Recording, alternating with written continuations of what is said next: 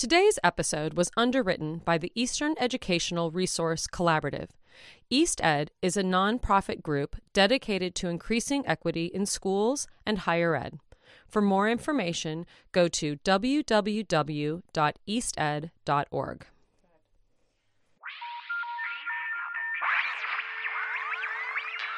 You are listening to Teaching While White, where whiteness intersects with anti-racist teaching and learning. I am Elizabeth Denevy. And I am Jenna Chandler-Ward. Over eighty percent of teachers in the U S are white, but most don't know that their whiteness matters. Teaching While White seeks to move the conversation forward on how to be consciously, intentionally anti-racist in the classroom. Because white does not mean a blank slate. It is a set of assumptions that is the baseline from which everything is judged. It is what passes for normal. Which means if you are not white or don't adhere to those assumptions, you are abnormal or less than. We want to have conversations about those assumptions, what they are, how they impact our students, and how we can confront our assumptions to promote racial literacy. You are listening to Teaching While White.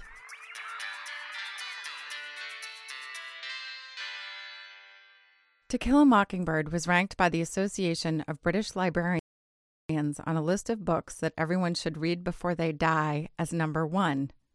The Bible is second.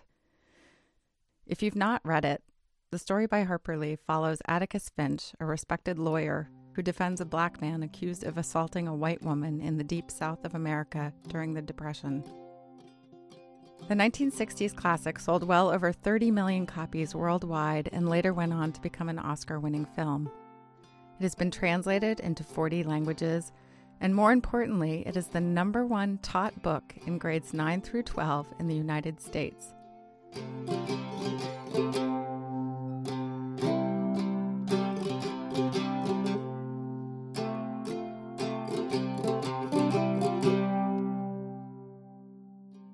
I did not read the book until college. At my freshman orientation, they showed the film, and I sat riveted. I quickly got a copy of the book, and I never put it down. I understood Scout. She did not want to act like a lady, and I grew up in Virginia in overalls, and I had to put on a dress for church. But more than that, it was Atticus. My father died when I was fourteen. Atticus was the father figure I longed for. He stood up for what was right, even amidst his own single parenting struggles, and I adored him.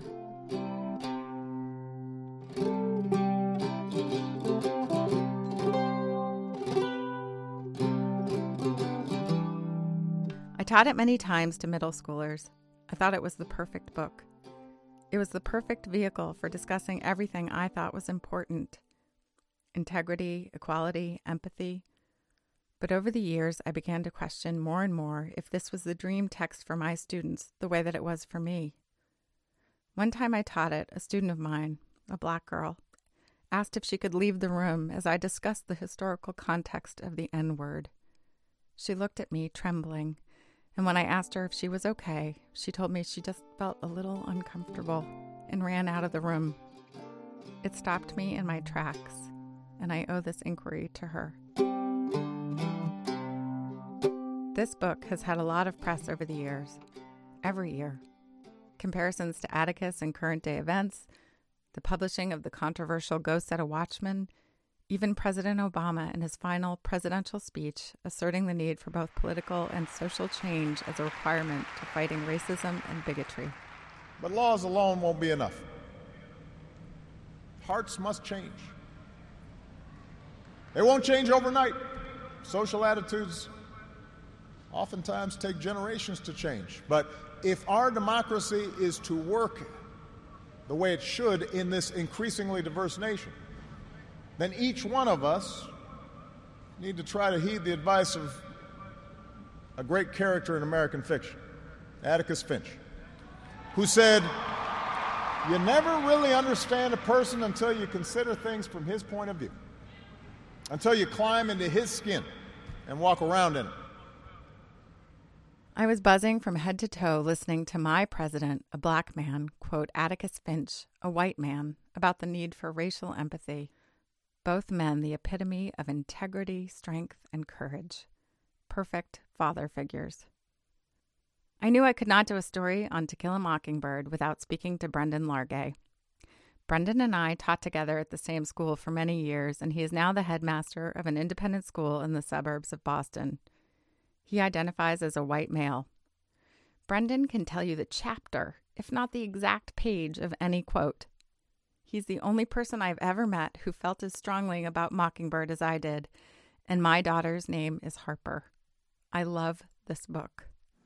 In some ways, I feel like this book is sort of responsible for our friendship in a way. No doubt. So we've had a connection around this text for a really long time.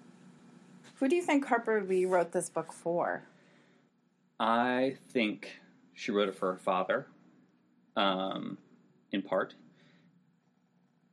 I think the the optimist in me believes that she wrote it for an American people in the middle of a significant movement in our history, uh, deeply rooted in race uh, and in class, and wanted to affect positive change um, in that effort. But those would be, I think she wrote it for me also, probably. And also me. Yeah, right. Um, what strikes me recently is I feel like she wrote it for white people. Hmm. She might have. For good or ill. Yeah. But yeah, she might. I, all of the people I listed, I think I had white people in mind. So what about the criticism of the fact that none of the black characters are fully formed? That I think that's totally legit. I think that's a. I think that is a valid literary criticism of the novel. I think everyone is fully entitled to hold her accountable as an author for creating a flat character in her book that should be more dynamic than that. Um, but I, I, and that could very well come back to, this was written for a white audience. This was written for an audience that we understood, and, and that audience was a white audience.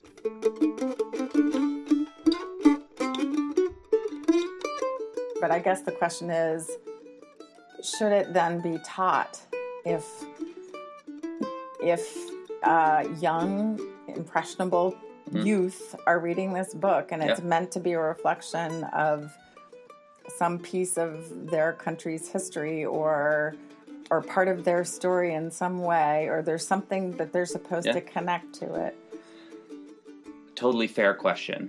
Knowing how biased I am about the novel, that answer is going to be yes to me until I, like until I hear the case, and maybe maybe that case will come out of this podcast. But um to me, the answer to that is yes, and the reason that the answer to that is yes is, again, I, I I try really hard to sort of go back to the context in which it was written to say, how much latitude did Lee have culturally in the writing of this novel to send a message as clearly as I feel she sent it around equality, around justice, um, without... And to an audience that was probably less ready than the audience in two thousand sixteen to hear that message, if that makes sense. And so a big part of my teaching of it has always been um, recognizing the context in which it's written and recognizing the ways in which the message continues to resonate. So, so that the historical context unit actually featured Ferguson, Missouri two years ago, or, you know, like mm-hmm, mm-hmm. that... That, to me, speaks to its continued resonance in our history. Mm-hmm. To me, the, the question you're asking actually becomes, why are you teaching it? Mm-hmm. Like, not whether, but yeah. what what is your goal in teaching it? Um, because if you, A, if you're aiming to teach excellent writing by teaching To Kill a Mockingbird, first of all, I think you could make a hell of a case that you could do it. Like, I just, I could, mm. I, I find myself there in an instant. Right right down to, like, the the flick of the shutter from the Radleys. Like, I can, mm. everything about it, I just think is beautiful. Um, and I write it because I think, if nothing else, I think it forces the conversation and provides a debate, for what it's worth, but it forces the conversation of race into a middle school English classroom. Um, and it does so in a way that um, that allows that conversation to come authentically, naturally, and as a byproduct of reading an excellent novel. Um, which may actually, at the end of the day, make me not a great teacher, that I need that text to necessarily force that conversation, right? Like, if that conversation matters to me, I could theoretically find it in Shakespeare. I could find it wherever I wanted to. Um, it happens that that text really makes that conversation uh, easy, easy to bring up. It's never an easy conversation, I don't think, but um, and necessary. Like, you, you can't read that text without having that conversation. Uh, so. And does that conversation come at the expense of people of color, do you think, or kids of color? I think it can. Uh, I mean, I think if you if you don't have eyes open to that conversation, if you if you have, um, as I think a lot of teachers out there have had, a single student of color in the classroom when that conversation comes, I think if you insensitively don't anticipate the impact that that moment could have, I think it could be hugely detrimental and really, really bad mm-hmm. for the child, for the class, for, for the lessons learned moving forward from that moment. Um, yeah, I mean, I I think w- the times when I feel it is most successfully taught is when there are multiple voices addressing the kids, when there are multiple adult voices in the conversation. Um, in my earliest years teaching it, I did, I like, I was so proud of myself. I printed out um, a... Uh, handout for the kids that I called the etymology of racism. I was so psyched. And we looked at the N-word and where it derived historically and, and how it became, um, how it, how it inherited all of the negative um, attributes that it carries today. And, and I remember feeling it's, there's, there are a few worse feelings as a teacher when you're like, this is going to kill it. What a great lesson I planned. And it was as though, like, the second I put the piece of paper in front of the kids, I was like, nope, I something, I have missed something very human about this conversation mm. by intellectualizing it, by turning it into a handout. Um, and so that changed. Like, mm. the conversation around, no, this word has a history to it, no, this word has its own etymology that we need to look at and, and explore is real and I think effective. And, and the conversation we've had in teaching it, um, And it, it needs content. It needs more warmth. It needs more humanity behind its instruction than mm-hmm. a sheet of paper. Have you ever taught To Kill a Mockingbird, teaching race, teaching whiteness? I mean, talk about the Yules and class and whiteness and how that plays into this whole... Which is another reason, um, depending on... the safety of the of your classroom environment, I love this novel because there's no there's no absence of rich discussion. There's no absence of meaning or purpose behind the text. Like, there are conversations to be had. Again, if you want to talk about the richness of a text that deserves to be taught, like, yes, sir. Come on, dude. How old were you when you got your first gun, Atticus? Thirteen or fourteen. I remember when my daddy gave me that gun. He told me that I should never point at anything in the house, and that he'd rather I'd shoot at tin cans in the backyard. But he said that sooner or later he supposed the temptation to go after birds would be too much, and that I could shoot all of the blue jays I wanted if I could hit them. But to remember, it was a sin to kill a mockingbird. Why? Well, I reckon because mockingbirds don't do anything but make music for us to enjoy. Don't need people's gardens. Don't nest in the corn cribs. They don't do one thing but just sing their hearts out for us. Do you secretly want to be Atticus Finch? I am the child of a lawyer who is my dad. Um, and so I think I will, I think for a long time I wanted to be my dad, and I think, I think Atticus is, is cast in the ideal. Uh, and as I said, like, I know that there are, there are articles out there that, that suggest Atticus is a byproduct of his time that, that can, can But plays, for you. But for me, like, I, yeah, come on. But I think the the the courage it takes, right? Like, the the knowing that that gun isn't loaded when you walk into the street. Like, I think, um, I think that's real. I, I mean, I, I place him in that sort of idyllic place. Uh, and I believe that he believes what he's saying to the core. The courage it takes to stand up in a small town where in today's context, you're going to have something spray painted on your door, you're going to have a rock thrown through thrown through your window, and you're going to have, have people threatening to do terrible, terrible things to you and your family. And you make that speech, and you, and you stand by those beliefs. I just, like, yeah, I want to be Atticus Finch. We just heard from Brendan Largay. Jen Neighbors is a white teacher who has been teaching middle school for over twenty years and currently is the English department chair at her school. I wanted to meet her because I had heard that she'd decided as English chair to take Mockingbird out of the curriculum. Before removing the book entirely, they tried moving it to a different grade level to see if it was a better fit. It's com- it's complicated. It ended up just moving to eighth grade English because... Um, That was the course where they were doing American history, so they presumably they would have a little more background about Jim Crow, about like the time period the book was set in, and therefore be a little more successful with reading it. But then this past year, um, after some parent um, questions, I think that were valid, we, um, I, I guess, decided to to remove it. Um, I don't know if it'll be permanent, but at least for this year. And so um, it's been, I have, a, as a teacher, I've had a really long journey with that book, I think.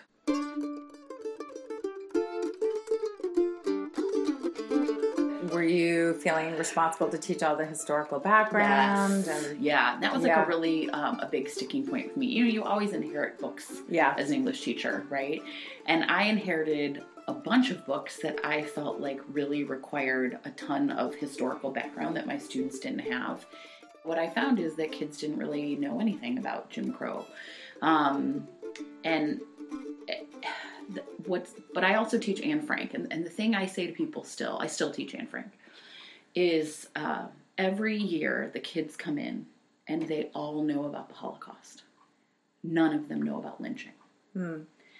So none of them know about Jim Crow. They know very little about slavery. So I'm fascinated by, um, uh, like, culturally, how is it that we've managed to give them the overview of a very terrible, upsetting historical incident in one area, and we've all figured out that this is important, that we should do it, and the kids kind of know the basics. And in other areas, ones that are our, our own countries, right? Right. we ref- we we refuse. You know, we say that it's it's too upsetting, and we, I mean, white teachers, white families, um, uh, you know, that that we we don't do that very well.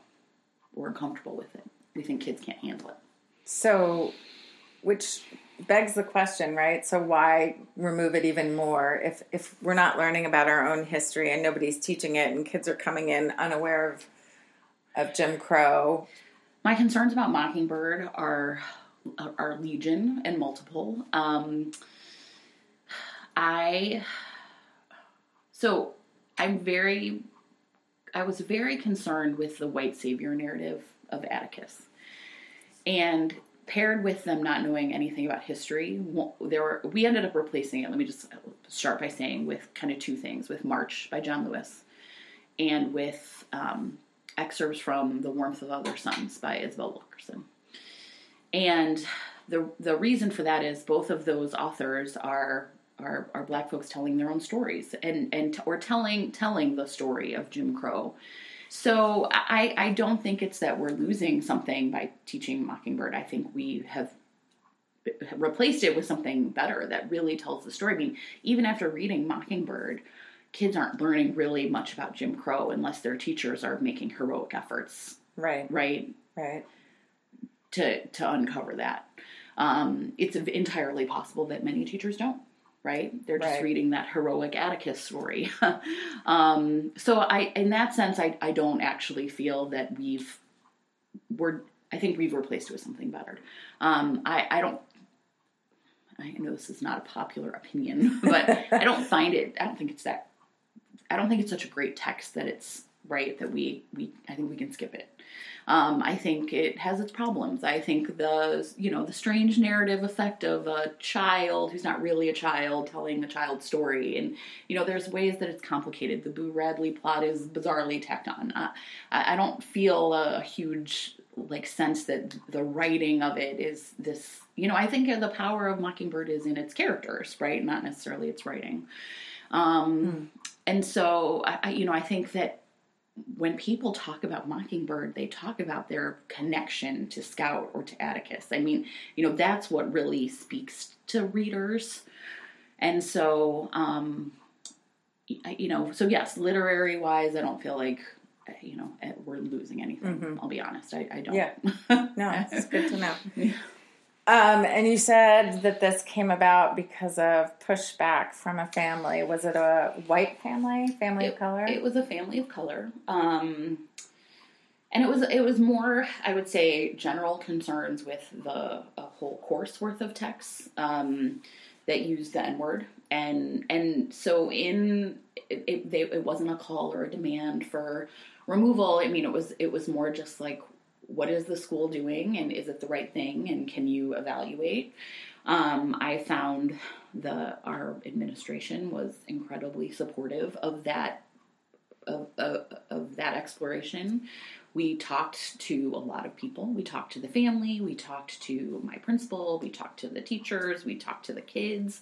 Um, and more than anything, I think it really showed me the importance of those conversations, that that you have to keep talking through those really thorny, difficult, hard conversations when parents say, I think my kid feels hurt at school.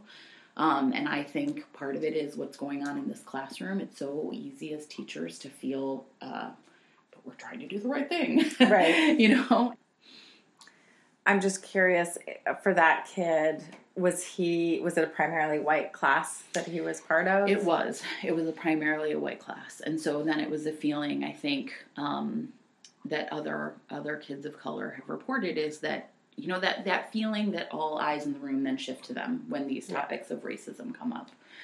Um, especially because, you know, again, to teach Mockingbird correctly, right, you have to explain to kids what lynching is if they don't know. You yeah. have to talk about the history of that. Um, you, it is entirely possible that uh, the black kids in the room know what that is, and that the white kids don't, and, and will they be called upon to explain? And, you know, so I do think in this case, it was a feeling that that was, it was too much to bear. Um, and that it was, it was just really hard. And that even though, um, that, that it just felt like it was painful for kids to walk into that room and, and know that potentially this was going to happen, right? Like, we're going to talk about these things, and that they would have to watch their classmates learn something they had already learned. That, mm. that was painful. Does that not come up with the new texts?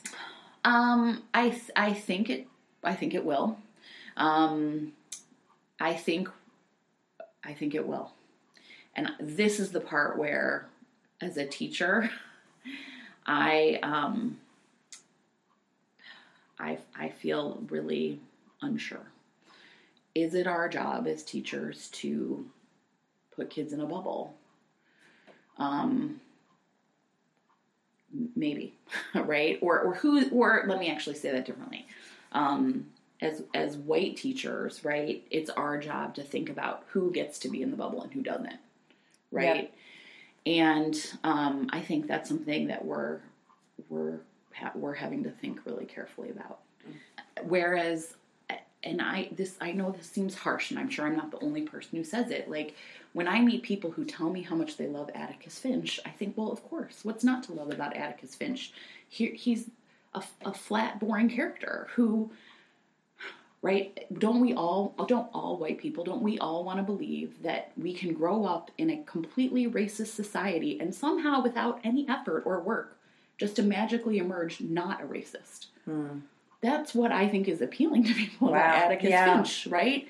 Like, you can grow up in this country, in Alabama, in post-Reconstruction, and somehow magically appear and be not racist. This is the story of, this is why white people, I, I don't know. I think this is a story white people embrace. Why wouldn't they? Because it means the same thing could be true of us.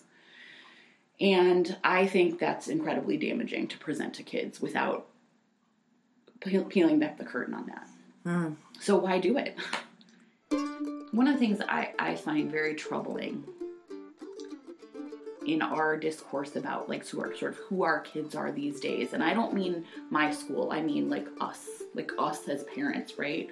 Or us as a country right now, is this idea that to expose the world's suffering to children harms them. Mm-hmm. That somehow they, kids, when they learn that there is suffering in the world, feel bad. And that's not okay for to make kids feel bad. And I, maybe that's just something white parents do, right? I, I don't know. But I've seen it, right? I've seen it in the media. I've seen it, I, I, you know, in conversations with my friends who are parents. I have seen this before. And and there's part of me that doesn't understand that. The world is full of suffering. How can we raise kids who will want to take on those challenges if we want, if we're not willing to let them know that there is suffering, right? I think we all carry a little. That was Jen Neighbors. Christine Saxman, as a white woman high school teacher in a public school outside of Chicago, and someone I know thinks deeply about how and what she teaches. Christine does a lot of equity work. In fact, she's on the faculty of SEED, Seeking Educational Equity and Diversity, a project that came out of the work of Peggy McIntosh and Emily Style. Christine complicates our inquiry as she adds an important intersection. While Mockingbird is certainly about whiteness, it is also about white women and their relationship to black men. This part of the story is rarely told in classrooms and yet is essential to understanding how whiteness gets discussed. The thing that I remember being struck by is how complex actually the racial dynamics of the story are and the ways in which it intersects with um, uh, rape and sexism and misogyny. Um, and so that whole layer of the ways in which white women have been used to persecute black men, I just personally cannot imagine teaching in middle school, which is in our area where it gets taught. I do, I do always want to attend to, like, the social and emotional needs of my students and what is actually appropriate for having conversations about race and sexism with them, racism and sexism with them, and what's not. And I'm not, I'm definitely fully convinced it's not appropriate for middle school. Um, I'd have to think more about whether I think it's appropriate for high school. Um, because clearly I think we need to be really thoughtful and intentional about the ways that we talk about sexual assault and rape and the way that we teach it to students who are increasingly um, exposed to images of rape and sexual assault um, via the internet, right? And so the ways in which we, we're thinking about psychologically what they're ready for, what they're already being exposed to, and the ways in which we're teaching a book in which a rape is so essential, I feel, to actually understanding the overall dynamic of the book in a, in a, in a way that makes the book as valuable as it can be as a teaching tool. That's the crux of my problem. Mm. Even though it's not really a sexual assault or rape in that book, actually, it doesn't matter, you're saying? No, because it's the, it's, it's the, then you fold in race. I think understanding the, the, the trauma, actually, in this case of the black man being accused of assaulting a white woman, right? Even though the assault didn't really take place on her, but then understanding the ways in which even the, the false accusation of an assault, the impact that it has on black men mm-hmm. and black lives and black communities is, is I don't understand how I just, and this is my frame, but I don't understand how you can teach that book without having that conversation, and you can't have that conversation unless you talk about rape mm. and the reality of rape. Christine's point really stuck with me. There is a long history in this country of white women falsely accusing black men of sexual assault. And when we teach this novel without delving into that history, do we end up teaching young people another reason, another story, why women should not be believed when they say they've been sexually assaulted? Are we colluding in a kind of silence about what is really at stake? How many teachers are talking about this when they teach the book?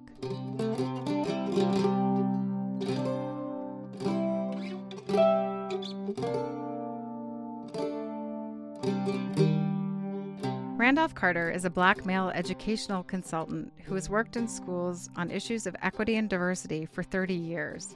As an activist, Randolph has raised questions about the portrayal of race in literature throughout his career. Randolph says he can walk into a school and feel the effects of teaching To Kill a Mockingbird on the students. Often when the book was taught, there seemed to be kind of a something cast over the school. You kind of feel it, that there was something that students were struggling with. And it, it became so familiar that I would often, often ask schools when I would go in, are you teaching To Kill a Mockingbird? Just because of the way the students seem to be moving through the halls. Students of color or all students? Well, students of color and white students. Because in some cases, as you know, the book was replete with the N-word, and it almost seemed to give students license to use that word, sometimes jokingly, sometimes just throwing it out. And it had a real impact on the children of color. The protagonist and his daughter were kind of had this interesting relationship, and Uh, as I mentioned, you know, pr- particularly in my community, calling my dad by the first name was, wasn't even thought of. You know? like, um, it was interesting. Oftentimes conversations would come up where white children would have a nanny or a housekeeper who was a woman of color. And it seemed, again, to play out in these really interesting ways. Oh, interesting. Almost, you remind me of my, you know, that kind of, jo- you know, the jokes that aren't jokes, kinds yeah. of things. Um, I actually began to wonder what the value was of teaching this book, even though I know it's part of the canon, uh-huh. uh, and this has nothing to do with Harper Lee and, you know, her skill. It's just I don't, I still don't think necessarily as a society we have addressed race issues to the extent that a book like that can be really add to the educational experience. Randolph compares reading Mockingbird to the trauma he experienced during the desegregation of schools. In both instances, teachers hoping to advance education in spite of race instead of understanding the complexity of the role that race plays. The black and white characters are set down on the page next to each other, and that is supposed to be enough to solve our country's racial history? Whenever I think of To Kill a Mockingbird, I go back to those experiences where teachers taught the book without even acknowledging it had an impact on the kids in the room. It was almost as though they weren't plugged into or connected with the kids they were teaching. Um, so I, you know, I just offer that as some kind of insight. My own experience uh, when I integrated a public high school in Seattle, there was absolutely no training the teachers got, nor the administrators. We were just dispersed to these schools all over the area and expected to, by You're virtue... You're talking about now when you were a student. When I was a student myself. Yeah. By virtue of sitting next to a white kid, that somehow we would solve the racial dynamics in our country. I think this was the kind of the undergirding of school desegregation. And of course, while it was an interesting experiment, it's, it did not confront the racial dynamics in our country. Um, I was called the N-word every day. Um, gradually, I made friends, but, you know, we oftentimes don't think of the cost that educating kids places upon them. And many carry this burden well into adulthood and beyond, uh, and maybe even intergenerationally. Um, so I don't take this notion of whatever Harper Lee exposed in our society lightly. You know, it was, it was very deep, but do we really know how to teach it? And do we know how to care for children who are kind of really caught in the crosshairs of this thing? for this. We were just supposed to sit together and somehow overcome three hundred years of institutional racism. um, I, I must say some of those, we, we hung in there, some of us, and kind of slogged our way through it. But I think if we are, if we really want to educate, teach, and learn, then we must be more uh, conscious of what we're doing, more intentional of what we're doing, more structured in what we're doing, and realize that some of these experiences hurt, and they will for a long time. And uh, is that the price we have to pay to overcome our history or our contemporary society? But, but um, I, I think I'm left with, I think that there is something to that text that surfaces unacknowledged feelings in our society. For that reason, should we keep it, you know, on the shelf? I don't, but if we are going to teach uh, volatile material like this, then I think teachers need to be trained in a kind of a, a anti-racist pedagogy. Uh, parents need to be brought in, and the children themselves need to continue to have conversations long after the book is closed and you move on. So let's do the thing right. Okay, let's let's look at let's look at the role of white supremacy. Let's look at the role of kind of gender segregation. Let's look at all of that. I don't want to uh, pull books off the t- off the shelf and throw them away.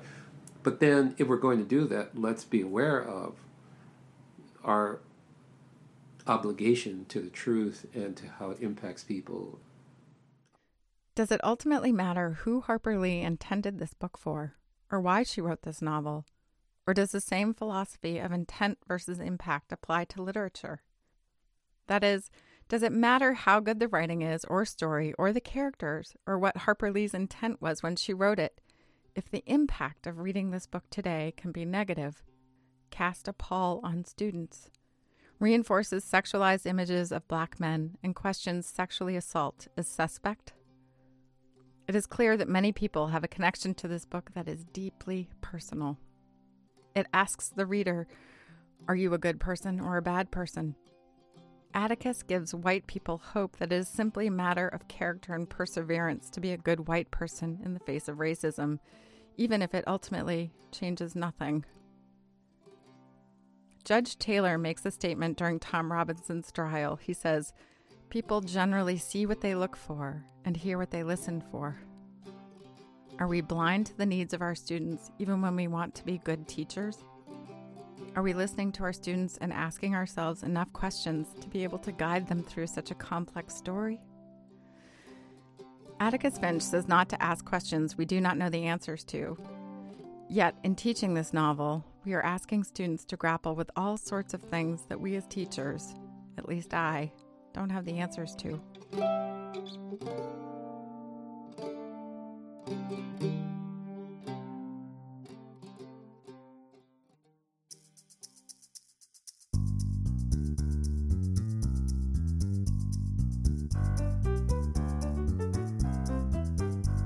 Story editor for today's podcast is Kate Ellis, and it was edited and mixed by Lyra Smith. Our theme song was written and performed by Todd Beerson, and the original music in this episode was written and performed by Billy Hamilton. Thanks to our guests, Brendan Largay, Jen Neighbors, Christine Saxman, and Randolph Carter. Special thanks to Jonathan Schmid and Sean Cole. This is Jenna Chandler-Ward, and this has been Teaching While White.